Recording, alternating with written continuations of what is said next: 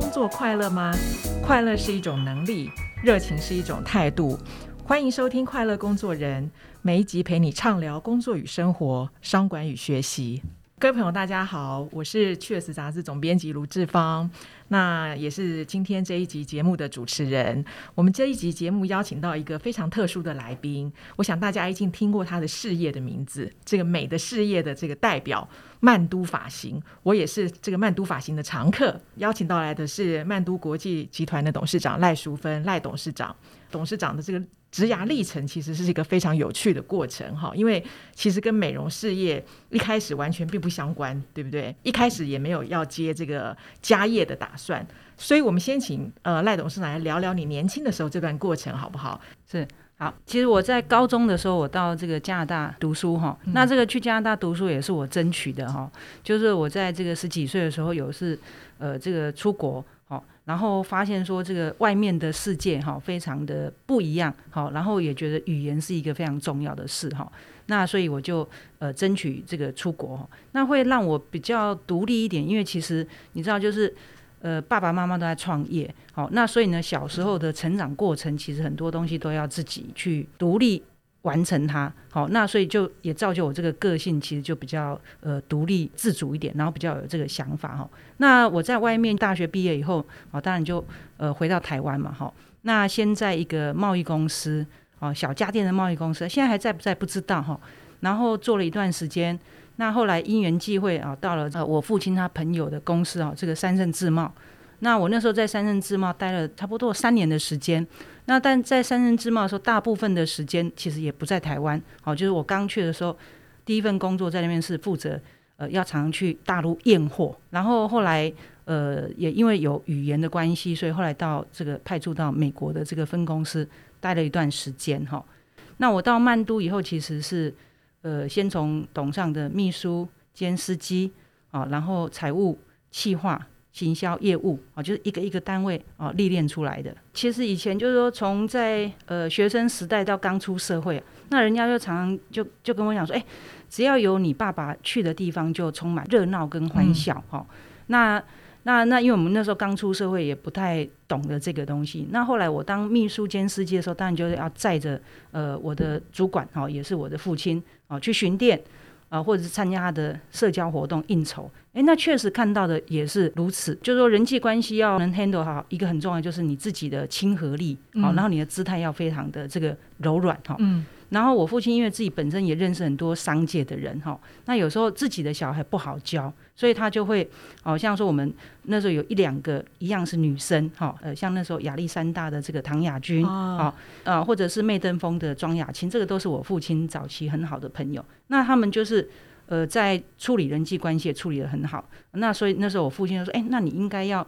在我身边当我秘书的时候，你要跟他们学，好，他们在社交人脉建立，他们做了哪些的事情，那你就要复制他们的方法。”嗯，那您从这两位董事长身上学到了什么呢？怎么复制他们的方法？嗯。嗯，我我对这个问题非常的好奇。呃，就是说有时候啊、呃，假如新认识了你哈、嗯，然后他们就会写一张卡片，再加深你的这个印象，类似这样的东西哈，或者是呃，有时候在社交场合上哦，那他们都会非常的亲切，主动的去做一些服务。然后其实一个要善用女生的特质，嗯、女生其实个性是比较柔软的，嗯，好，然后所以就是要去跟人家互动的时候，其实要把女生的特质好好的呃发挥的那一面这样子，嗯。是我们呃这一期的杂志其实也有采访赖董事长，好、哦、谈那段过程。我们下了一个标题叫做“富贵不女随”的赖淑芬董事长，其实要讲的就是说，虽然接了家业，可是其实您带动了很多的创新哦。那做法上面也不跟父亲完全一样。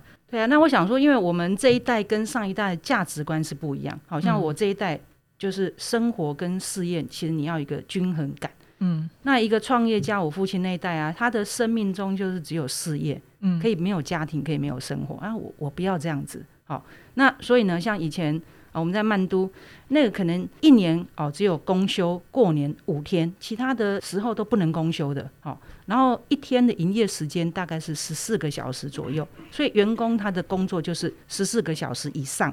好。然后呢，我父亲非常禁止，特别是女设计师也好，哈，有家庭的呀，不管，就是你不能休礼拜六或礼拜天。那我自己一个女性，然后自己也也当妈妈的啊，要我这样子，我日子过不下去。好，那所以呢，我就会去冲撞，就是说，哎，那个时代不一样，现在的员工你要让他家庭要圆满，好，他为何而战？他拼出来，他才有那个全力以赴。所以你要让他把家里面先生小孩照顾好。好，所以我们就从这个休假放宽，好，缩短营业时间，或者是让已婚有小孩的女性员工。让他可以休礼拜六或礼拜天。董事长在采用这些做法的时候，会不会遇到老员工有不同的声音？如果有的话，你通常怎么样应对？或者是说，过去的主管也许不见得完全同意您的看法，有没有面对过这样的情境？对啊，没有错啊，因为就是说，老员工通常就是我呃我们创办所带出来的嘛，所以他们的价值观思维跟他的是一样的嘛。好，那所以其实对我来说最大挑战就是呃他们的习惯跟他们的价值观跟我的是不太一样，我的是。跟我同辈或比较年轻的很认同我，但是呢，就是比呃我叫叔叔叫阿姨的这一辈，好，不见得是认同我这些做法。那当然就还是要沟通，所以比较进入到核心以后，好，那就常常要跟他们互动，陪他们喝茶，到店里面办公室跟他们互动聊天，好，然后就是让他们了解哦我的想法，好，目的其实都是为了让公司大家更好嘛，哦，不是为了自己。是，其实董事长的身段非常柔软，对不对？这样听起来，您自己有这么柔软的身段，有特别的原因吗？因为通常像您这样子年轻有为，当时然后又从国外念过书回来啊、呃，其实很容易会有这个身段。可是看起来您都完全没有，这个是为什么？其实我早期是有的，早期是有的。欸、我我们的干部都甚至跟我讲说：“哎、欸，那个为什么你这几年变得不一样？”哈，其实我早期是有的。早期其实我自己定位，我就是一个。其实我进到曼度，我先把自己定位就是专业经理人，是好，那我就是跟大家一样，就是领薪水的。那专业经理人讲就是就是做事嘛，好、嗯，然后呢，时间到了或者是该休的时候就休，好，那就是专业经理人。当然也会，那因为这是一个家族企业，所以当然也会比较努力一点。但是就是一个专业经理人。另外我是女孩子，嗯、那所以我也设定就是说，这个企业以后也不见得是传给我嘛，哈，所以就是。我用力刚刚好就好，用力刚刚好就好，哎，不用过度的用力，因为你心里面不见得说你你用力那么，你把它做那么好，这未来呃也不见得是以后是我在负责嘛，哈，所以用的刚刚好就好。那当然后来是就是呃后来就到一个年龄以后，好，然后其实也没办法再换工作了嘛，哈，好，年轻的时候你可以这个。呃，就是不高兴，或者你觉得没有对你个人来说，因为专业经理人就是，啊，对你来说没有未来发展的机会，你没办法更上层楼，你就换。但到一个年龄，有当你有三个小孩，然后有经济压力，然后到一个年龄的时候，其实你你你就必须一定要稳定下来哈。那所以呢，到一个年龄，然后我父亲也比较明朗化一点，哈，就是比较明朗化一点，就是说啊，这个可能未来可以还有更好的发挥空间。所以呢，就把自己在定位，就是哎，那未来我要我可能在这公司，我会扮演更重要的角色，哦，嗯，所以呢，自己的努力会就会更多，然后一个很重要的使命感就会出来，嗯，那你有使命感，就是哎，这些这些本来创办人所带的这些呃徒子徒孙，以后是你要带他，好，那你要许他们一个未来，所以那个使命感就会出来，那使命感出来的时候，那个态度就会更。跟以前专业经理人的态度是不一样的哦，所以这个其实使命感也是会让自己身段柔软，愿意这个达成目标，这个竭尽所能的这个根本的理由。对对对。那我们刚才聊到，其实那个时候董事长刚接班的时候，要面对很多叔叔伯伯这样的这个主管嘛，那当然就是放软身段去跟他们沟通。好，那也许大家不知道的是说，其实。呃，董事长的另外一个身份啊、呃，另外一个事业啊、呃，是那个小美冰淇淋，那个这是后来诟病进来的事业。那在完成这个诟病的时候，其实内部也有一些杂音，对不对？这应该是您第二次碰到管理上面很大的挑战啊。那个时候有特别就是说，美容事业跟食品业看起来是两个八竿子打不着关系的事业，那要去诟病这样的一个事业进来，并且把它做好，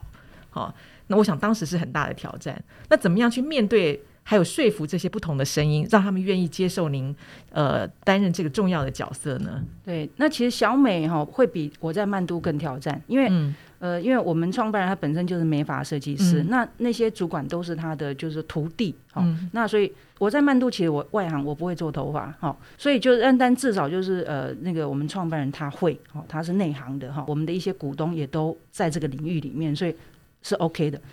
那小美真的是完全是食品，嗯、我也不懂食品，我也完全是。外行，然后也没有那个后援哈，就是你也没有一个团队，就是自己人哈，他他是食品专业的，所以呢，其实很挑战。所以第一个，我们就是要让曼都的股东他认同你来投资这件事，所以要下承诺，下承诺，要下承诺，就是呃，等于是那个呃投名状哈，下承诺，就是哎，要让他赚钱，我不会亏钱，你一定要下这个承诺。嗯然后你要投入更多，好、哦，那所以你下承诺，那他们就等着。那这个承诺其实就以前我在曼都的承诺都，那个是我的 credit，就是我的承诺都履行，所以他们对你是信任的。所以你下了承诺，他们就会相信你，好、这是第一件事。所以曼都的这些呃投资者，曼都的股东啊、哦、认同了，那我们就下去投资了嘛。那投资了以后，那小美的人也看你啊，你你也是外行啊，你完全没有碰过啊，那你怎么让？小美的这些呃资深的团队，好、哦，让一个外行人愿意呃这个进来，好、哦，那当然就是要一样要花时间挖干净，好、哦，就是要住在工厂，好、哦，然后常常跟跟他们互动，好、哦，那让他们了还是让他们了解你来的目的，好、你来的目的，然后呢，其实在这个团队里面，好、哦，因为小美我们完全是没有任何的资源，哈、所以里面要找一个哦老师，好、哦。Support 你，而且这里面是要找一个分量级很重的大佬，他是支持你的，他帮你讲话的。好，那这样你就有专业在里面了。好，那所以呃，刚开始真的要花时间，花时间不是在专业，花时间是在人的部分，而且要找一个大佬是你的 supporter。嗯，所以归纳一下董事长的心法，第一个就是说，对原来自己公司的这个主管要下投名状，哦，做下承诺，让他们放心。那对于新的加入的同仁跟团队，第一个就是要在里面找一个有力的帮手，对对，呃，让他能够为自己跟自己站在同一边，对。那第二个就是说，想尽办法拉近距离，甚至住在工厂，嗯，就是说我们刚才听到董事长分享接掌小美的这个过程哈，那我们知道就是经过这么多年的努力，其实小美的成绩大家有目共睹哈，很多人都唤起了小美冰淇淋的这个儿时回忆。而且现在在夏天哈，也知道小美推出了很多新的联名品牌的产品。那我想就是说，从当时接手一个呃可能经营有一些问题需要克服的企业，到现在转变成一个能够不断推出创新的产品的这样的一个新的这气象，董事长有没有一些在管理上面的这个呃特殊做法可以让我们分享？嗯。对，那因为小美是制造业哈，那以往我们的可能呃研发哈，我们可能就是自己想吃什么或自己想象哈，然后就去做研发哈。那呃那因为我自己本身来自于通路或服务业哈，那所以我们呃平常因为走动式管理，所以很很多元哈，而常在外面走动嘛哈。那所以呢，呃到小美以后，我们其实呢，我们也会带我们的这个公司的干部哈，从研发人员到厂务哈。呃，都会走出去，所以像说会到日本去参观日本的这个食品工厂也好，或者去看看日本现在流行哪些东西哈。日本、韩国在台湾的部分呢，那因为台湾的这个流行也变化得非常快，所以我们的干部呢，哦，从我到我们总经理到我们研发人员哈，到到我们厂务人员、行销人员，就变常常要去去外面呃尝鲜哦，就是要去吃别人的东西哦，所以甜点流行什么哦，或者是。呃，这个现在的年轻人喜欢哪些东西呢？我们都要不断的尝鲜，然后呢，也要去了解，就是各大品牌哦，他们的招牌的项目，了解他们招牌项目，我们就、呃、能合作就合作，没办法合作我们就复制。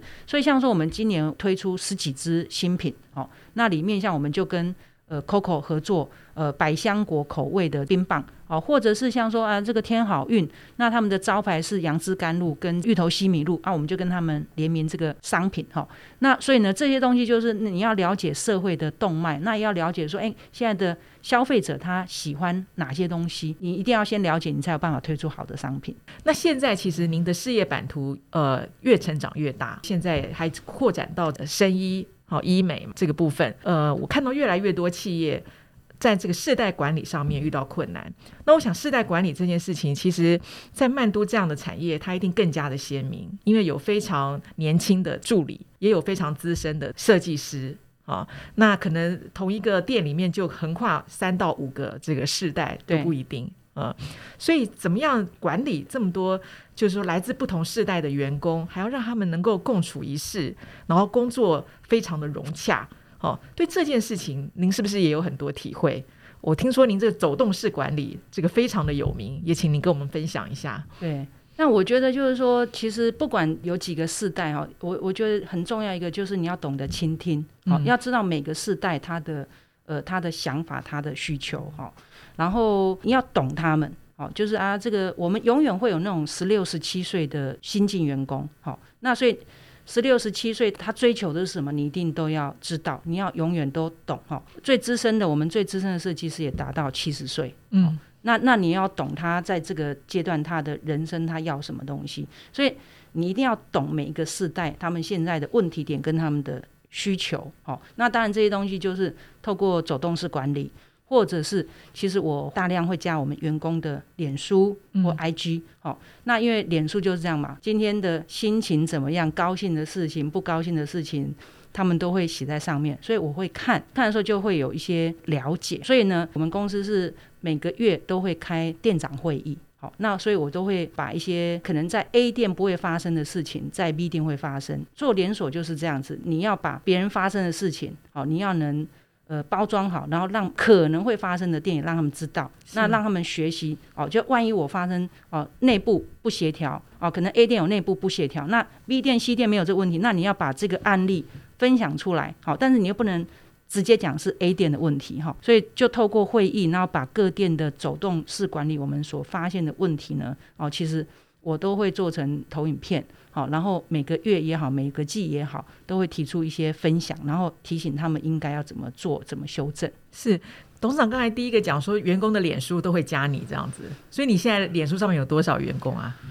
应该一千多个吧？一千多个，对啊。像最近我们一个营业部门，他们在做法医的竞赛，嗯，他们虽然没有加我 F F B，、嗯、但是呢，他们知道我的全名嘛，嗯，啊，所以他们就希望我帮他们按赞，啊，所以就会私讯给我，嗯、私讯给我说，哎、欸，董事长，拜托你帮我按赞。他们不会觉得董事长在自己的脸书上面很有压力这样子，不会，不会，不会，甚至还要我帮他们分享。那基本上就是说，就是这种是帮助他们的事情，啊，也。也没有什么成本嘛，有的成本就是我的时间成本而已嘛。是，好，所以如果是花时间成本的事情，我一定会满足他们的需求。嗯，那你每天都会刷一千三百多个人的这个脸书吗？没有啦，但是我每天就是上班第一件事，起床或者是在车上通勤的时间，我就看 FB 该生日快乐啊，或该按赞或者该写加油的，我会先处理一下。所以我一天大概看脸书，大概就是频率也蛮高的啦，大概有。会花大概一个小时的时间，不同的时段上去。哇哦！所以我想在曼都工作，呃，也是一件蛮幸福的事哈。因为生日的时候会碰到董事长对我说生日快乐。谢谢。我们到这边先暂时休息一下，待会再跟董事长聊更多有关曼都的故事。OK。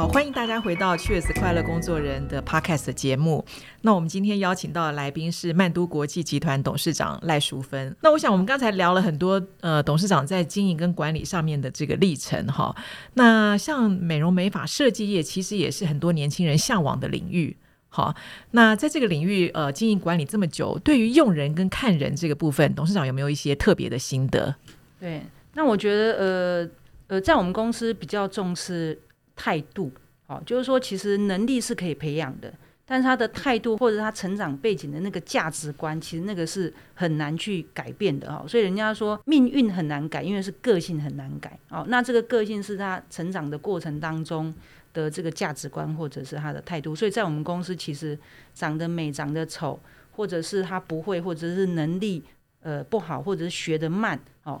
那个都不重要。最重要就是他的态度，做事愿不愿意坚持，然后呃愿不愿意呃不断的学习，所以我们选人是以他的态度为优先。是，不过选人其实常常只是很短的一个过程，比如说面试哦，或者是笔试。好，那怎么样在这个很短的过程里面看出一个人的态度跟个性？有方法吗？可能大概。感觉吧，哈，嗯，就是因为呃人接触多了，所以有时候看面相，基本上可以看到一些，嗯、像说比较乐观的人，通常很少很瘦；那比较想不开的人，他可能通常就是比较容易钻牛角尖，他比较容易睡不好。哦，嗯，所以他的气色可能就会比较容易有黑眼圈，嗯，那个面相其实跟个性就有关系，哦，嗯，那所以就是我们就会看这个感觉啦。那从这个感觉里面，因为如果没有黑眼圈，或者是他是比较浮浮态一点啊，表示说这个人他是比较乐观，哦，那可能也比较能 open minded 接受人家的意见等等的。嗯，但是太过乐观的人也不行，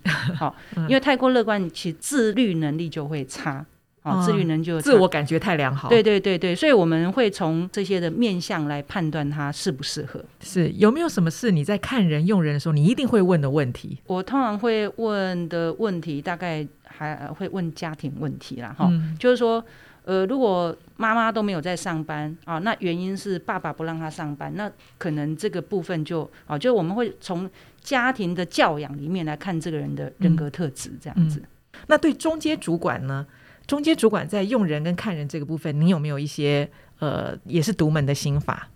呃，中间主管其实就像我这个这两天在开店长会议哈，嗯，那我都都在问他们，就是说，哎，你当店长的目的在哪里？是为了吃饱饭过日子哦，还是说你有一个理想哦？所以中间主管如果没有理想，他带的团队通常很容易就是散掉，嗯，因为年轻的团队一定是要跟着一个有理想。有愿景的主管，好，那所以中间主管很重要的，他对他自己要有一个很明确的 target 目标 vision，好，那如果没有 vision，可能这个也比较不适合再培养他。是在您呃管理的这么多年的经验里面，有没有让你印象特别深刻的新人，或者是这个中阶主管？呃，他在表现上是特别让您觉得就是说很特殊，然后也觉得就是少见的，嗯。对啊，像我们呃曼都普新店哦，有一个主管，我就觉得他真的是呃很少见到才华非常的洋溢。他他其实是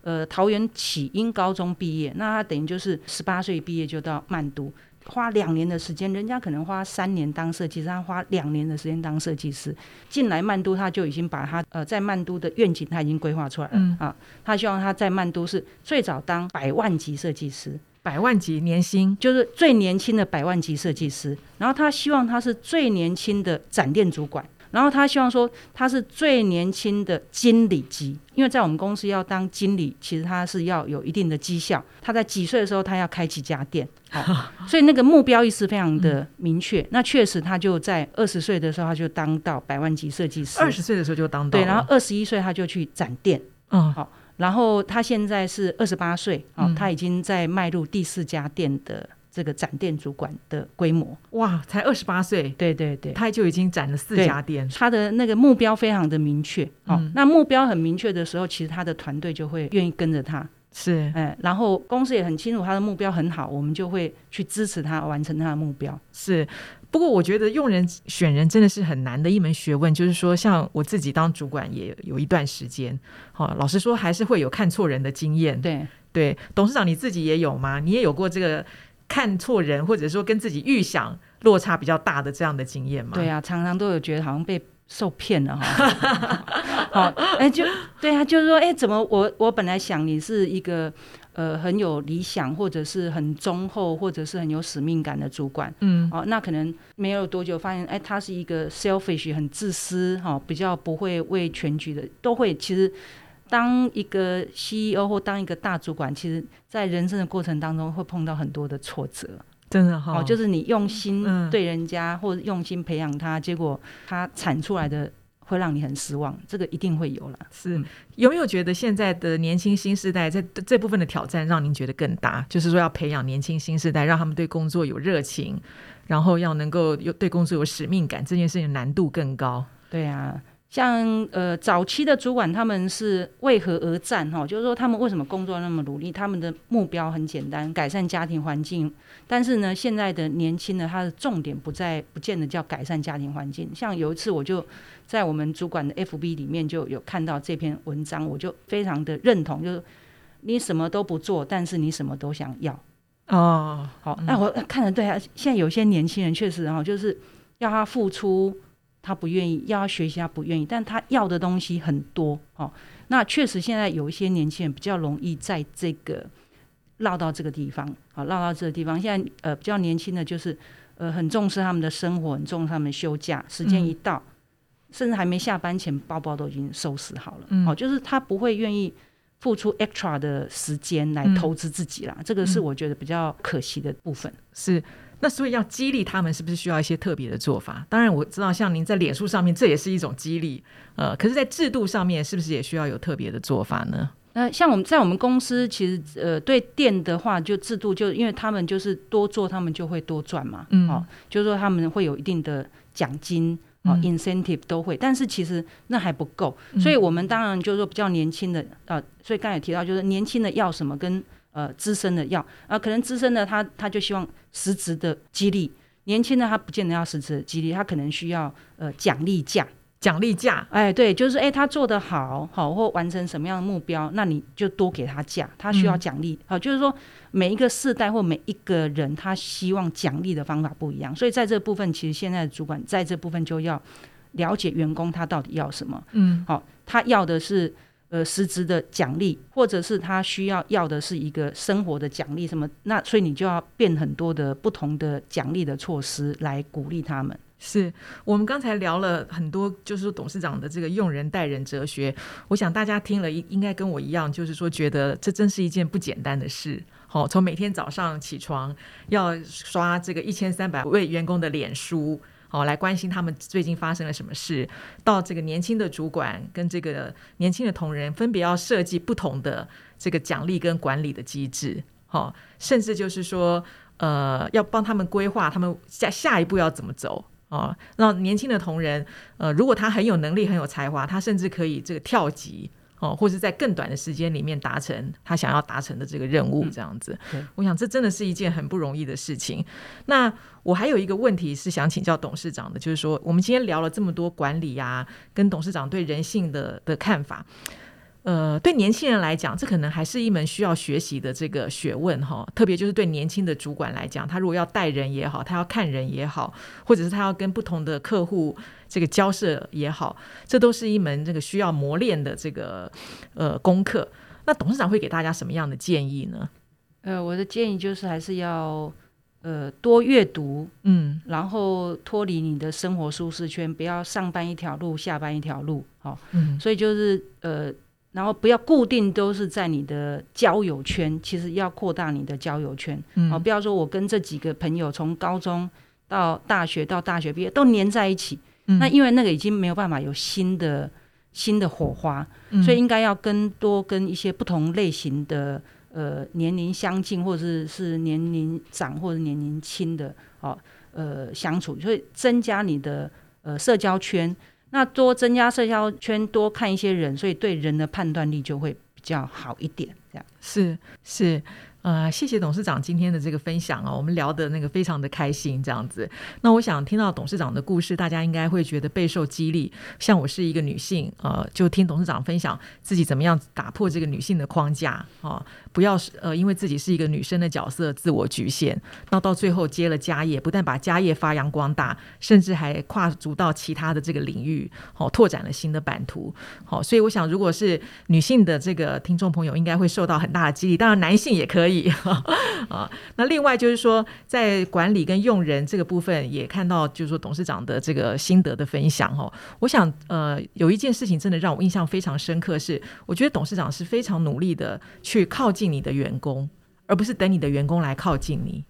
啊。所以从一个董事长会把自己的脸书跟同仁分享这件事情，就可以看得非常的清楚。那我觉得这个也是世代管理中一个很重要的态度。好，不是只是说批评年轻的员工，而是我真的跟他们站在一起，进入他们的生活。那最后，我想请我们的董事长跟大家再说几句话，作为今天的节目的一个结尾，好不好？嗯，好，想分享就是，其实我有一个座右铭叫做“越努力越幸运”。好，所以有的人说，哎，那我蛮 lucky 的，就碰到好的员工，或者是碰到好的贵人，其实那都来自于努力，因为呢，在努力的过程当中呢，呃，你就充满那个正向的能量哦，然后好的事情就会靠近你。谢谢董事长今天的分享哦，就越努力越幸运，我们每一天都要更努力，就会更幸运。今天的节目就到这边告一段落了，谢谢大家的收听。